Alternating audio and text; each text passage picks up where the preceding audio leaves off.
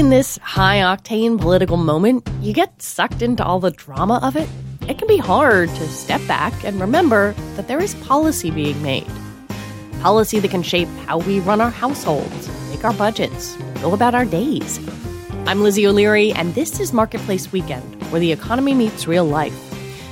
And we start with a look at President Trump's executive order on welfare. It's called, quote, Reducing Poverty in America by Promoting Opportunity and Economic Mobility. LaDonna Pavetti from the Center on Budget and Policy Priorities explains. So, the executive order basically is an order that um, instructs agencies um, within the government to review their policies, particularly around work and to identify places where they can make changes or that they can propose legislative changes that could potentially be made to strengthen work requirements, among other things. More from her in a moment, but this idea of attaching a work requirement to welfare access isn't new. Enter Larry Townsend. He was the head of the welfare department in Riverside County, California, back in the late 80s. His philosophy? Get people into a job immediately. Just n- don't worry about are you trained enough or do you have enough education? Just get that job. We're not going to train you for years. We're not going to send you to school for years. We're going to show you how to find a job. Townsend spoke with my colleague Krissy Clark for our podcast, The Uncertain Hour, back in 2016, reflecting on 20 years of welfare reform. His program, GAIN, Greater Avenues for Independence was all about moving people off of welfare and into a job, any job. But at least your foot is in the door, and how well you succeed from there is up to you. But there was a catch. If you do not cooperate with us, we will take you off of welfare. Your children will still get money from us, but you won't. Townsend's approach won much praise from welfare reformers and influenced the Clinton administration's Welfare to Work initiatives in 1996. In more recent years, Kansas and Maine have introduced similar programs, and according to a study from the Foundation for Government Accountability, work requirements work. But let's jump back to LaDonna Pavetti at the Center on Budget and Policy Priorities. She questions the FGA's research and the White House's reliance on that data. There's studies that have been done both on SNAP, which is the food assistance program, also known as food stamps, and on TANF, the temporary assistance for needy families. And we had the same data that um, the, the Foundation for Government Accountability had. And just so you understand what they are claiming as success, four years later, there were basically 70% of the people who had left because of work requirements had either no income or had income below 50% of the poverty line. And 50% of the poverty line is basically $10,000 for a family of three. So we're talking about really low incomes or no incomes. And that, in our view, is not success. What you want is to really implement programs that will help people who already work but move in and out of work or work in very low wage jobs to move to better jobs. And work requirements have never been shown to do that. And they end up having a very large number of people who lose benefits and have nothing as a replacement. So our expectation is, is if we have very large numbers of people subject to those requirements, we will have lots of people who have no resources to put food the t- on the table. If they lose their SNAP benefits, they will lose their health insurance and they will lose their housing assistance. Um, and those people will be people who are workers, they are people who have disabilities, and they are people who are caring for young kids. You know, there is an example that my colleague Krissy Clark did some great reporting on um, on Riverside, California, in, in, that county in the 1990s. And I guess I'm wondering um, are there examples like Riverside of people successfully doing this, moving, you know, from welfare to work? If you follow what happened in Riverside, there's two different stories. One is what happened in the early years of Riverside, and the other is what happens if you follow people over time. So, in the very early years, what happened is you saw big increases in people going to work, but by the time you look at five years, uh, pretty much all of those impacts go away. And the people who were not subject to those work requirements actually catch up. And there was a very small increase in earnings among people who were subject to them. The other hmm. thing that people don't really think about when they think about Riverside is what the cost of implementing that program was. So what happened is um, Riverside invested money. They invest, invested money in actually hiring job developers. They actually did put some people into education and training. So in 2018 dollars, if you actually look at the cost per person of what Riverside cost, it was about $3,300 in today's dollars. If you look at it in the 1999 dollars, when those were originally, um, those expenses were calculated, it was about $2,000. So per person? W- per person. So those costs are not costs that we have seen um, in estimates of what people are willing to spend on programs. The other program that was also very successful during those early years was um, in Portland, Oregon. And when you look at the cost there, it's even um, a bit higher, and that's about $4,000 and um, in today's dollars. So if we use those as examples of what we can accomplish, then we need to be ready to invest that amount of money. Otherwise, we are fooling ourselves to think that we can even get the short term impacts that we got in Riverside and Portland if we um, plan to do this on the cheap. You know, obviously, there was a big push uh, to move towards stricter work requirements back in 1996 under President Clinton. Um, that was something that, you know, had a, had a fair amount of, frankly, bipartisan support at the time. Why do you think we are seeing um, this push for work requirements come back now? So I think there's a couple of reasons. One is that we have seen a declining labor force participation and so there is an interest in trying to find a scapegoat, and public benefit programs are that. There are many things going on in the labor market that really have um, contributed to changes in who's able to get work and how much people are able to work and how, how long they work. And so I think that that's part of what's fueling it. I think it is also an ideological battle going on. Um, so I think there's lots of things that are, are contributing to that interest. Presumably, there um, are some cost saving arguments for this as well. Is there any sense that money would be saved uh, with stricter work requirements? The only way money would be saved is if you kick a lot of people off of the programs um, who are unlikely to find work. So it is not savings because people will to be doing better. So the arguments are often the language is, is used as we want to put people on a path to um, a better life or move out of poverty. And I've been doing this work for 20 years, and in 20 years, we have not seen people move out of poverty um, because of work requirements. What happened in the early years of um, welfare reform is that we saw initial increases in people going to work, and those faded by the end of five years. So that you just don't the reality of what we know from what work requirements do does not square with what people claim they will do. LaDonna Pavetti from the Center on Budget and Policy Priorities. Thank you for talking with us. Thank you. For more reaction to President Trump's order, we called up a food bank in Washington state. My name is Peggy Marash, and I'm Executive Director of Fish Community Food Bank in Ellensburg, Washington. Our food bank is uh, nearly 50 years old. We are a food pantry as well as a food bank, and we have uh, Open Table, which is a meals program. We serve lunch three days a week and dinner on Saturday evening in our experience here at Fish, it's the children and the elderly who eventually feel the brunt of, of cuts and changes like this. Parents are struggling as it is. And when there are further cuts and further requirements put on them, it just makes their life more difficult and therefore makes the child's life more difficult.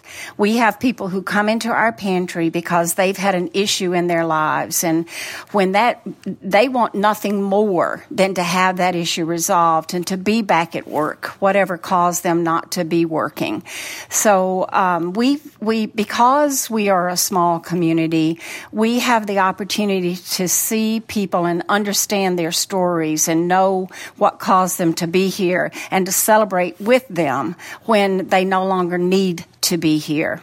I don't think there's anyone that we serve who um, look who really relishes the idea of asking for help. That was Peggy Morash from the Fish Community Food Bank in Ellensburg, Washington. And we'd like to hear from you. What are the questions or thoughts you have about President Trump's welfare proposal? What could it mean for you and your family? Do you worry about it, or do you support the change and agree that work is the way out of poverty? Email us, we're weekend at marketplace.org, or call our voicemail, 1 800 648 5114. And later in the show, we look at the proposed Farm Bill and what it could mean for the food nutrition program SNAP.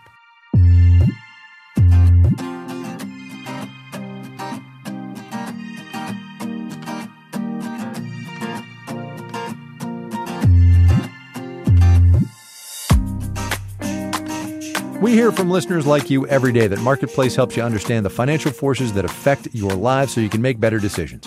Well, here's your chance to be part of our efforts to raise economic intelligence across this country. When you support Marketplace today, your donation will be matched dollar for dollar by our friends at the Kendeda Fund.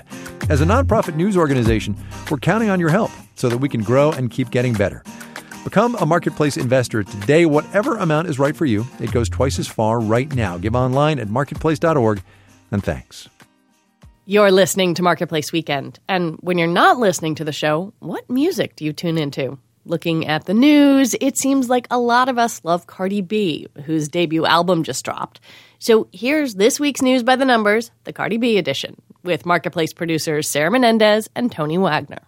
Thanks, Lizzie. Our first number is 70,000. That's how many dollars per weekend Cardi B is making for her Coachella appearances. If 140k total sounds a little low to you, it's because the festival got a pretty sweet deal. They booked Cardi B six months ago before she dropped her album Invasion of Privacy and before she reached her current level of success.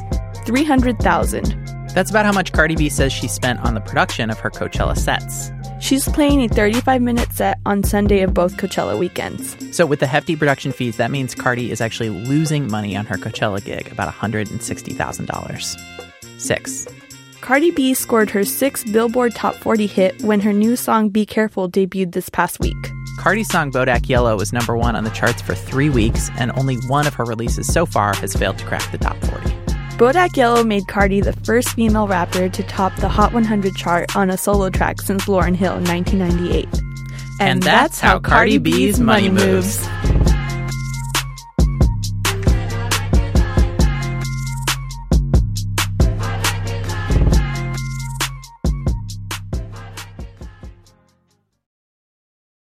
This was the week, of course, that Facebook CEO Mark Zuckerberg went to Washington to testify to Congress about how Cambridge Analytica accessed user data.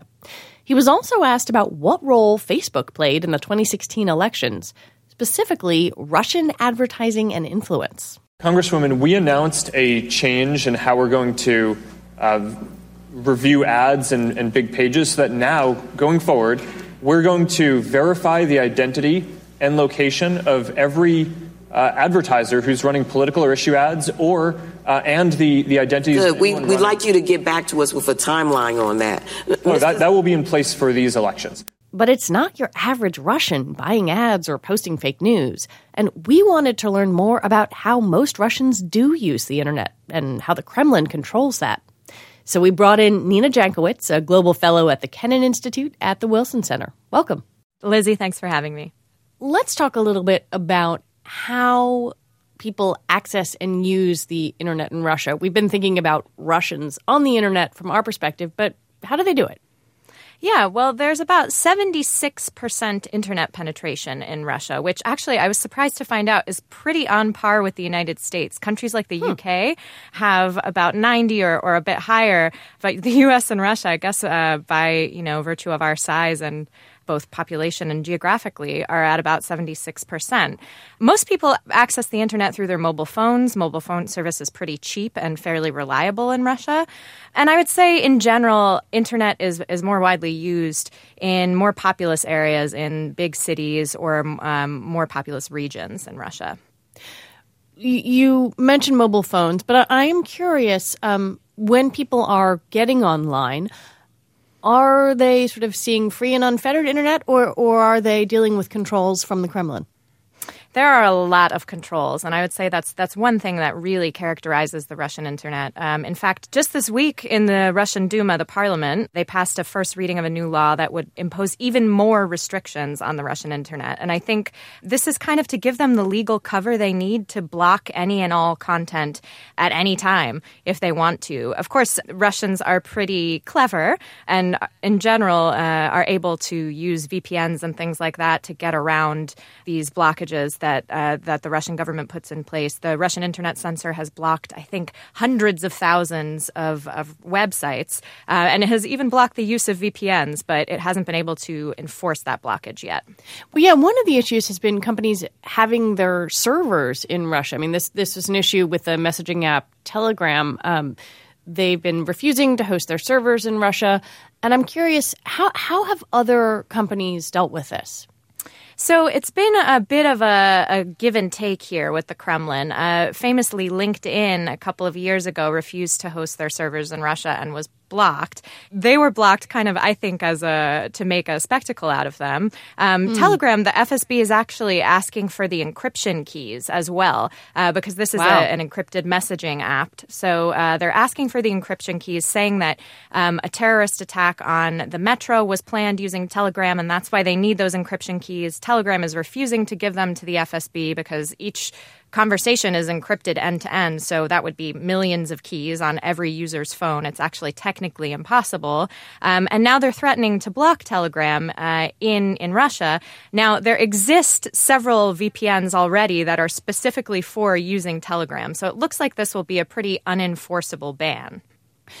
When we in the US think about Facebook and other social media sites, but often Facebook and Russia, we I think, discuss, you know, Russian troll farms and Kremlin linked groups who are disseminating things on American social media. Um, is that happening on the Russian internet as well, or is that really directed outward? Yeah, absolutely. It, it, happens on the Russian internet as well. I would actually say that's where it got its start. Uh, in the uh, early days of the Ukraine crisis, the Internet Research Agency was actually mostly directed at spreading propaganda and disinformation about what was going on in Ukraine, not only to Ukrainians, Russian speaking Ukrainians, but to people in Russia as well. So this is something they perfected at home and in the near abroad uh, before they launched it here in the United States. And are regular Russians on Facebook and and you know Twitter and other sites like that, or are you know is is that really the work of disinformation groups? So they're they're on Facebook and Twitter to a lesser extent. The most popular social media tool in Russia is YouTube, with about sixty three percent of Russians using it. Um, and then after that come two Russian social media sites, Vkontakte, which means in contact, and is kind of like a, a Russian version of Facebook, actually, which was created by the same guy who who made Telegram, Pavel Durov. So interesting oh. fact there. And then there's Odnoklassniki, which means classmates, and uh, that has about 42% of the Russian internet users on its site. So those are the most popular. Facebook comes in at about 35%. People do use it, but but it's nowhere near as popular as uh, as Vkontakte and Odnoklassniki. When you think about this stuff going forward, and certainly with the Duma changing rules and the FSB looking at this so carefully, what, what do you see the future holding for how people get on the internet in Russia and how they communicate? Well, I think one thing is clear with with all of these rules that the Duma is putting out, uh, basically on a yearly, if not monthly basis. They call the Duma actually the crazy printer in Russia because they are just like printing these laws out like crazy um, without uh, really any. Uh, thought about the consequences. They're just a real rubber stamp for whatever the government wants. Um, I think the idea is uh, to create a climate of fear on the internet, or at, at, the very least, to increase the costs for normal people. If you have to download and install a VPN, I mean, uh, that's one thing if you're a millennial and you are very adept with using a mobile phone, but for uh, for a lot of other Russians, that might be a bit difficult. Um, I know it would be difficult for for some of the older folks in my family, um, yeah. and and not only that, there have been I think, uh, hundreds of arrests per year and criminal cases that are led by Roskomnadzor for charges of extremism or terrorist content that are just kind of extremely vague in Russian law and blanket applied to any content on Facebook, Vkontakte, Instagram. People are put in jail literally for liking things on Facebook. So people, I think, are just, they're scared to post anything. Um, whereas in the United States, you know, the, the discussions we're having about social media are in order to preserve all, our civil discourse online. Russia is doing everything it can to kind of squelch it and uh, ensure that people aren't going to engage in any sort of real conversation or debate. Nina Jankowicz from the Kennan Institute at the Wilson Center. Thank you so much. Thanks for having me.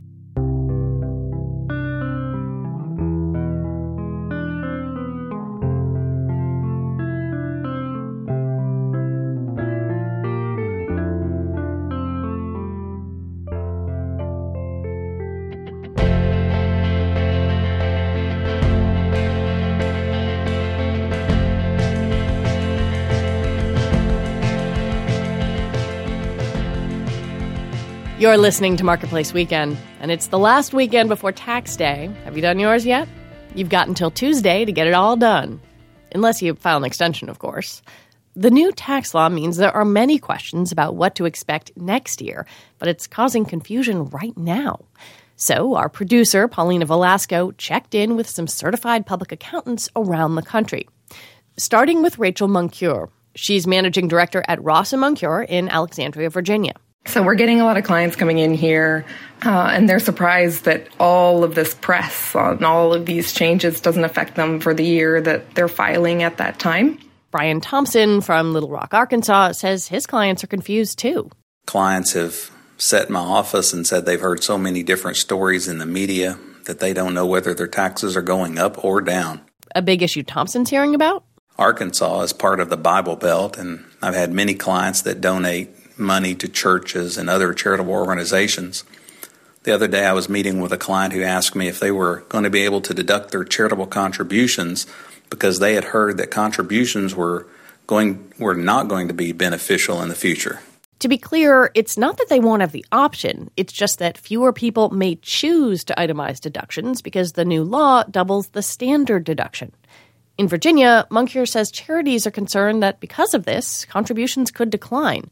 But beyond giving, it will also affect other decisions. It will have a huge effect in terms of the behaviors it incentivizes. Um, if, if you have a smaller mortgage and the mortgage interest doesn't get you over the new standard deduction limit for a married couple, which is $24,000, which is quite a lot of money, um, maybe it won't incentivize home ownership in the same way.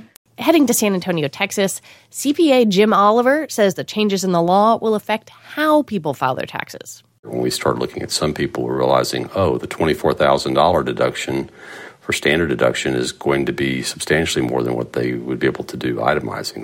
So he and his clients are looking at new ways to take full advantage of the tax system. Can we move contributions to a different year and double them up? All of which means that as a CPA, Jim is doing a lot more mental aerobics right now it's so different in many ways that it, it's almost requiring a shift in our mindset. You know, we used to have almost automatic answers to people, and now you have to stop and think it through a little bit more. The more I get into it, the more I realize, well, it's interesting every time you've got a puzzle to solve, and that's essentially what this is. And the and the and the puzzle for every person is different. The pieces fit together differently, and so there's a lot to think about every time we look at a client. And then there's the question for business owners of what kind of corporation to be. Here's Arthur Auerbach in Atlanta, Georgia. They're asking questions now do I keep the S Corp or do I switch to a C Corp or go back to an individual proprietorship? Which one of those options is going to give me the lower tax? Which type of entity choice should I pick? And that's not a very easy decision anymore. Auerbach's also concerned about the way state and federal taxes are going to interact in his state. The big problem here in Georgia is that you are stuck on Georgia depending upon which method you picked for federal return because the increase in the federal standard deduction means that they will get a benefit on the federal return, but in Georgia, that means they get stuck with the very, very low state standard deduction here. These changes may seem stressful for those of us with little experience filing tax returns, but for Auerbach, adaptation is part of the job. What I like to tell people is when I started in practice, I was six six. Now I'm five four, And 55 years of getting pounded on all over the place, that's what happens. We'll be following all the ways the new tax law will affect our lives in the months to come. And if you want to share your experience with us, just email the show. We're weekend at marketplace.org.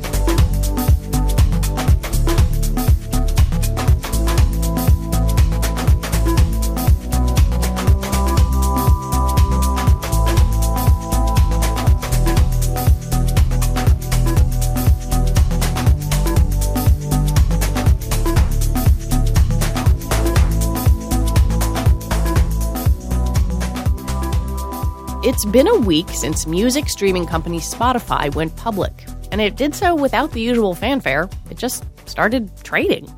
But it got us thinking what do we need to know about IPOs, initial public offerings? Especially if you're thinking, hey, I want to try and buy some of that stock.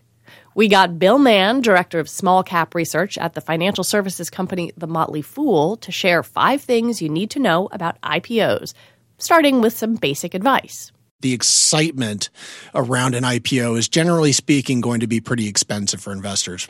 These companies have never been public before, and it really takes time for a lot of management teams to get into the pattern of how they want to talk to investors outside investors, funds, the big the big institutional investors who come in. So it's generally our advice that you wait at least 6 months before you buy a newly public company.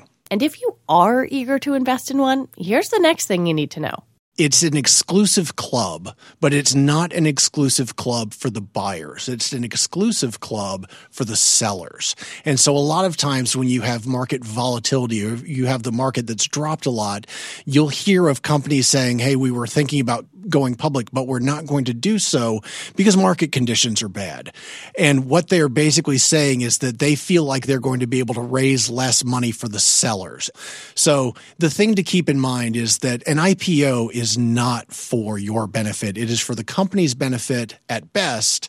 And then more usually it's for selling shareholders. So, say after you take this into consideration, you still want to buy a share of the IPO. Bill says maybe you should wait because. One thing that you have to know about in the mechanics of an IPO is something called a lockup, which is this when a company goes public, they have selling shareholders and every other share that's held by the insiders is locked up for a period of 90 to 180 days. 90 days after the ipo shares that weren't offered during the actual initial public offering go onto the market and are eligible to be sold. And what you see a lot of times is that day plus one is a whole lot of volatility and sometimes you get really good pricing. That brings us to the fourth thing companies will generally put out a document called an S1, which if you are going to participate in an IPO, you absolutely positively should read. An S1 is a document that's filed with the SEC that basically the company says, we intend to go public, and these are the things that you need to know about how the company has performed to date. Here's what the risks are, so on and so forth. But the thing that you have to know, even with companies that provide the best level of information, is that they have not had to provide the type of information that they're expected to as a public company to their private investors. And so the amount of information that you have on different segments within the business, levels of profitability is somewhat limited. And to me, that's a real risk. And the last thing you ought to know if you feel like you missed an IPO, it is almost guaranteed that you're going to see a better price not even down the road, way down the road, in the next year. Since 1980, there have been over 8,000, 8,200 IPOs in the U.S. market. Over 70% of these have traded at some point in the next year below their IPO price. So if you're feeling impatient about jumping on an IPO, just recognize that in the long term, you're probably not missing out on much. And the great thing about the public markets is that they tend to be open almost every day. So once a company is public, it you know it tends to stay public. So there we have it. Five things you need to know about IPOs, initial public offerings, from Bill Mann of The Motley Fool. And if there's some finance jargon that's confusing to you, let us know and we'll explain.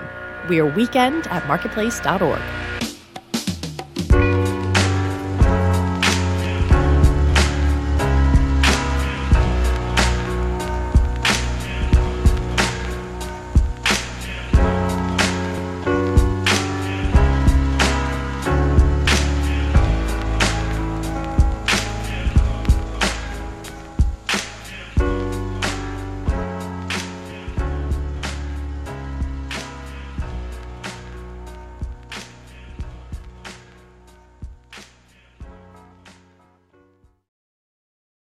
Earlier, we talked about welfare, but the money for one of the country's other safety net programs comes from a congressional bargain struck every five years in the Farm Bill. I'm talking about SNAP, the Supplemental Nutrition Assistance Program. It's also referred to as food stamps. Usually, there's sort of a give and take between the members of Congress who want funding for farm programs and members who want to boost SNAP. Well, the first draft of this year's Farm Bill just came out. And to break it down, we have Catherine Boudreau, the food and agriculture reporter for Politico. Welcome. Thank you so much for having me. Can you give me a sense of kind of the broad outlines of uh, this year's Farm Bill? Yeah, the Farm Bill that was unveiled, one of the most contentious parts of it is the food stamp program, uh, the Supplemental Nutrition Assistance Program. And basically, what House Republicans would like to do is impose stricter work requirements on about five to seven million uh, low income Americans. So that's out of about, you know, 42 million who are on the program right now. Um, many are already exempted from the, would be exempted from these new stricter work requirements. You know, if you're uh, taking care of a child who's under six or you're disabled or elderly. Uh, but also, they want to tighten eligibility Hmm. to qualify for food stamps. Uh, and then they want to take the money that is saved from some of those proposals and put it back into state work and training programs because Republicans are really interested in getting people back to work uh, and, uh, you know, onto self sufficiency is really what they're, they're saying. That's definitely the most contentious part right now. You know, traditionally, the Farm Bill is something that's passed every five years, and there's sort of this bipartisan coalition of people who represent farm states, people who represent constituencies that use SNAP, and and you know, people are able to come to an agreement. Um, does that seem to be the case this year? It, it feels a little thornier. It certainly is more thorny. Uh, you know, we have long said that the Farm Bill is one of the last vestiges of bipartisanship because of the coalition that you mentioned. It's usually a coalition of moderate Republican and Democrats who might be from rural America or have constituents in urban areas who are in need of food assistance. Um, and also, the Farm Bill is kind of a misnomer because it covers such a vast array of programs, whether it's rural development or research or, um, you know, uh, developing foreign markets overseas, for example. It all Yeah. funds those types of programs. So, um, yeah, right now it's just an increasingly partisan atmosphere in Washington, and the Farm Bill has kind of fallen into that that trap. What happens then to some of these other programs? There's a lot at stake. I mean, farmers and ranchers look at this uh, for commodity subsidies and other things there. Uh, wh- what about that part of it? Right. So the nutrition title of the Farm Bill covers, it accounts for about 80% of the spending. But of course, yeah, then there's this other 20% of spending that goes to, uh, you know, a lot of it goes to farmers and ranchers in the form of commodity subsidies, crop insurance, also if they need help adopting conservation practices on their land. It's, a, a kind of a symbol of certainty right now in such a rocky environment, especially with President Donald Trump's trade agenda. So, anytime I talk to farmers and ranchers, their number one concern is trade because that's basically a lot of farmers, especially in like the livestock sector, uh, soybeans, they've spent like the last however many years kind of building up their production because there's a lot of demand from China. They need something, some uh, hope of certainty, I think. Well, how does trade play into this? I would imagine, as you mentioned, that there is real nervousness about the Trump administration's trade position for some of these folks who rely on exports. Yeah, certainly. And uh, the Agriculture Secretary, Sonny Perdue, has said that lawmakers might want to, you know, take a look at the Farm Bill in uh, see if it could help in times of, depressed farm economy as a result of trade retaliation. But actually, the USDA has this kind of special tool. It's called the Commodity Credit Corporation. It's a very obscure agency. It's essentially kind of like a bank. I mean, they can borrow up to $30 billion from the Treasury at any one time. And I think that's the tool that they would use to stabilize the farm economy. Um, but of course, you know, they I, they don't think farmers and ranchers really want that. I've talked to a lot who have said I'd rather you know sell on the market instead of relying on a government payment. The Farm Bill, you know, is in its infancy in this version right now. What are the things that you're watching as this moves forward? Right now, we are watching how the right flank of the Republican Party in the House responds because they're kind of um, they don't really like farm subsidies or the food stamp program. You know, not you know wholesale yeah. don't like it, but of course they're opposed to a large amount of spending or and would, are interested in welfare reform, for example, just like House Speaker Paul Ryan. And so we're watching to see how they respond because right now, without Democratic support in the House, it's uh, unlikely that the bill can pass if the House Freedom Caucus also isn't on board. Catherine Boudreau, who covers food and agriculture for Politico, thanks so much for coming on. Thank you for having me.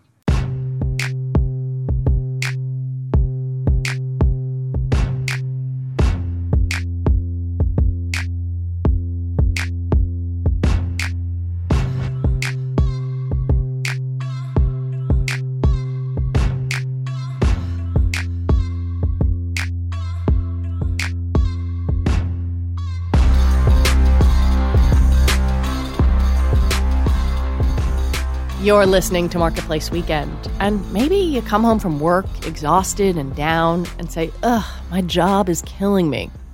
But one professor at Stanford's business school says that's not just a figure of speech. His name is Jeffrey Pfeffer, and he wrote a book about it called Dying for a Paycheck. Thanks for coming on. It's a pleasure to be with you. Okay, when you say work is killing us, do, do you mean like really and truly killing us? I mean, really and truly killing us. Two colleagues in operations research and I estimate about 120,000 deaths in the U.S., and that's probably a conservative estimate, and about $190 billion in excess costs. And that's 120,000 deaths each year. Yeah, you make the point in the book that uh, this would make workplaces the fifth leading cause of death in the United States. And I guess I wonder um, I can absolutely see that when you are talking about work that requires physical labor or potentially dangerous conditions. But, you know, y- you expand this to white collar professions as well. Absolutely. I mean, there's uh, one story in the book is of an Uber engineer who made $170,000 a year who killed himself, and his family attributes that to the workplace. Um, everybody who's ever worked in investment banking understands, particularly if you're an investment banking intern and they don't let you sleep. I mean, there's this famous case of a Merrill Lynch intern who worked three days straight and then wound up dead, even though he was only 23 or 24 years old. One of the stories I tell in the book is of uh, the Palo Alto Medical Foundation, which is a physicians group here that sends mobile vans uh, to high tech uh, campuses uh, because the engineers on those high tech campuses believe they don't have time uh, to go to the doctor's office. And the person who runs that van service describes seeing 30 year old engineers with 50 year old bodies. So yes, this is a this is a problem that extends um, across, by the way, across countries. One estimate is that a million people a year are dying from overwork in China, and it certainly extends across occupations. But I guess there's some part of me that says, okay, sure, I work in news, it's a stressful business, but 100 years ago, my options probably would have been, you know, sew in a factory somewhere, maybe be a teacher if I'm lucky, or die in childbirth. Is workplace stress so bad compared to what historical conditions have been? This is not the Industrial Revolution. Well, if you go back probably, you know, 600 or 700 years, people were dying from the plague. So people, people were always dying of something. Uh, but workplace stress is certainly worse than it was um, probably several decades ago. And even if you think about, you know, your example of 100 years ago, well, sewing in a factory was probably pretty bad. But if you worked on a farm, you at least had something that many people do not have today, which is control over your uh, job conditions. One of the things that predicts cardiovascular disease and death from heart attack is the absence of job control. So, one of the things that has made work stressful is that people increasingly do not have much control over what they do and when they do it. You you can work hard, but as long as you have some control over what you do and when you do it and how you do it, that's not nearly as stressful as being micromanaged. Something else that I think many people can relate to in today's world. Why do you think this has gotten worse over the past few decades? Number one, uh, you know, 40, 50, 60 years ago, when economic times got tough, people got laid off. Now people are getting laid off in these in, regularly and routinely. So that's one source of um, of increasing economic insecurity. Another source of economic insecurity is that we now have these software programs that schedule people. In retailing, they're quite prominent, but in banking and some other industries as well. And so from one week to the next, you do not know when you're going to work or how many hours you're going to work. So therefore, you do not know your income number one. And number two, it's very hard for you to plan for dealing with other family responsibilities when you don't know what your shift is going to be. So that certainly has made life more stressful you were talking about some very systemic things and, and really big picture questions. If you had to start somewhere instituting, you know, the baby step solution, where would you start? If I were an employer, I would try to do what the good, the good employers are currently doing, which is to say, am I managing my workplace in a way that people at the end of the day leave feeling at least as good, if not better, than the, when they came to work? Am I taking care of them? Am I providing a workplace that provides them social support? Uh, do I have an environment in which people have friends at work uh, so that they can get the social support which helps them overcome their stress level? Am I offering them benefits? Am I offering them policies that permit them to balance their work and family obligations? Um, I was just with a CEO the other day, and he told a story a young woman working in their Philadelphia office. Her husband, who was also quite young, died unexpectedly. And what did they say to that person? Number one, they were there to provide food and babysitting assistance, um, which of course provides a signal that the organization cares about her. They told her, take as much time off as you need, and by the way, we will pay you for all that time off.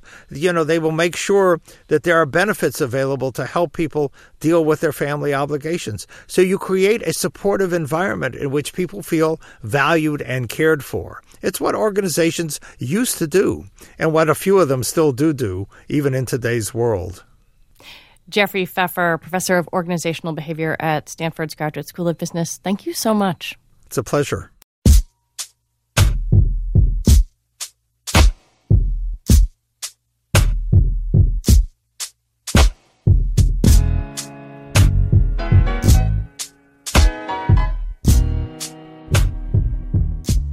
I want to shift to a very different story about work now. One that I'm guessing is about some people's dream job. It's part of our occasional series, How to Be a Blank.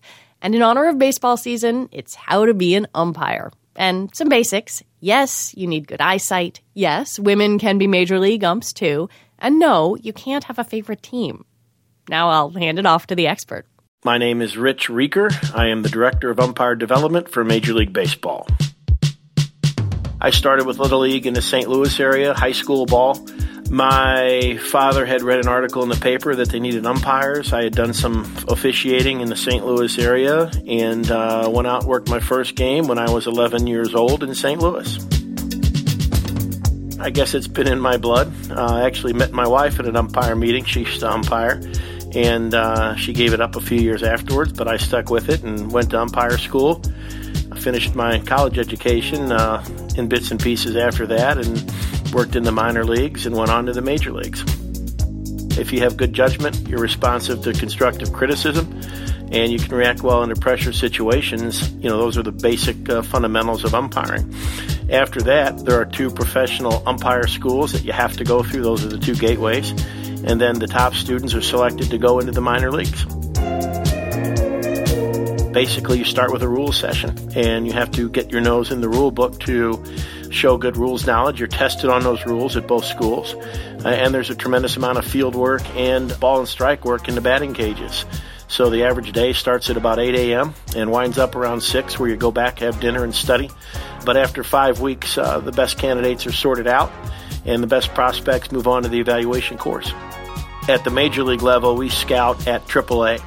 By time they get to AAA, these candidates have been in the minor leagues for six or seven years and generally have the skill set of handling pressure situations.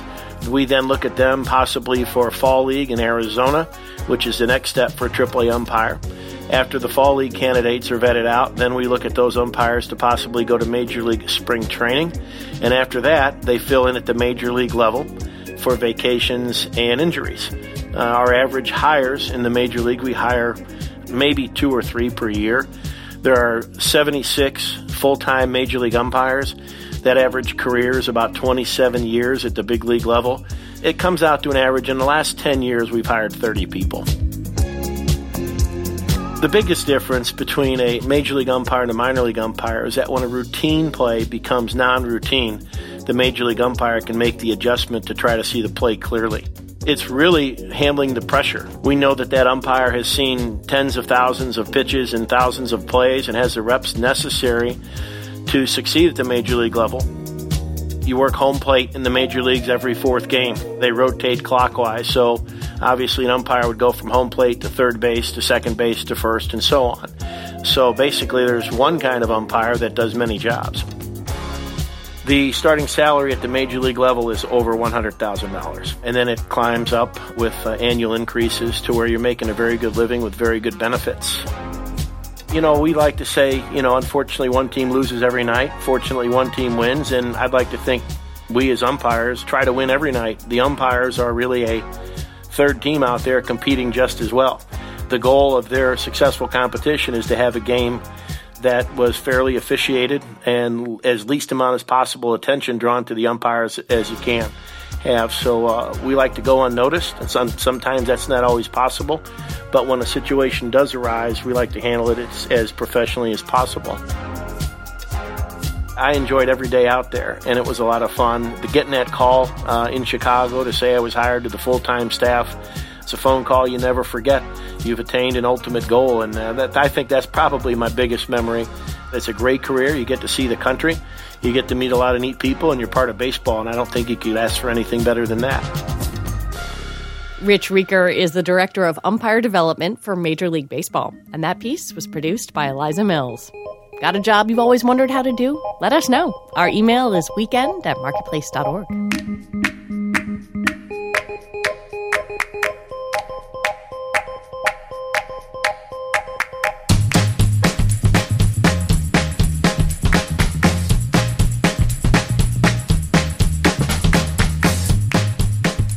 Next week, I'm returning to Puerto Rico to report on the recovery from Hurricane Maria and especially what it means for education and housing. But in the meantime, we'll bring you a show with some of our favorites from the past few months on food deserts. We also found that some of the smaller, what I would consider convenience stores or liquor stores, were actually being labeled as proper grocery stores and supermarkets, even though they weren't, they clearly weren't that at all and our story of supply and demand told through the movement of rescue dogs. That's next time on Marketplace Weekend. And that is it for this week's Marketplace Weekend. The show is produced by Peter Balonon Rosen, Eliza Mills, and Paulina Velasco. Joanne Griffith is our executive producer, and Charlton Thorpe is our engineer. Naren Rao composed our theme music. Evelyn LaRubia is Marketplace's executive editor. Deborah Clark is our senior vice president and general manager. I'm Lizzie O'Leary. Thanks for listening.